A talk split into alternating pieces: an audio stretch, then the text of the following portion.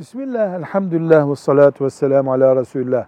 Süleyman heykeli diye bir kavramı haberlerde sık sık duyuyoruz. Kudüs, e, o Filistin meseleleri geçince Süleyman heykeli de hep gündeme geçiyor. Bu bir Yahudi masalıdır. Güya Davut aleyhisselam planlamış da Süleyman aleyhisselam inşa etmiş bir mabet oymuş. Bu tamamen Yahudi yalan ve düzenbazlığıdır. Bir yeri işgal etmek için yaptıkları plandır. Hurafedir. Onların masal kitaplarında olan e, kendi muharref Tevratlarının tefsirlerini ilave ettikleri şeylerdir. Mescid-i Aksa'yı İbrahim Aleyhisselam yaptırdı. Dolayısıyla İbrahim Aleyhisselam'ın yaptırdığı bölümde öyle bir şey yoktur.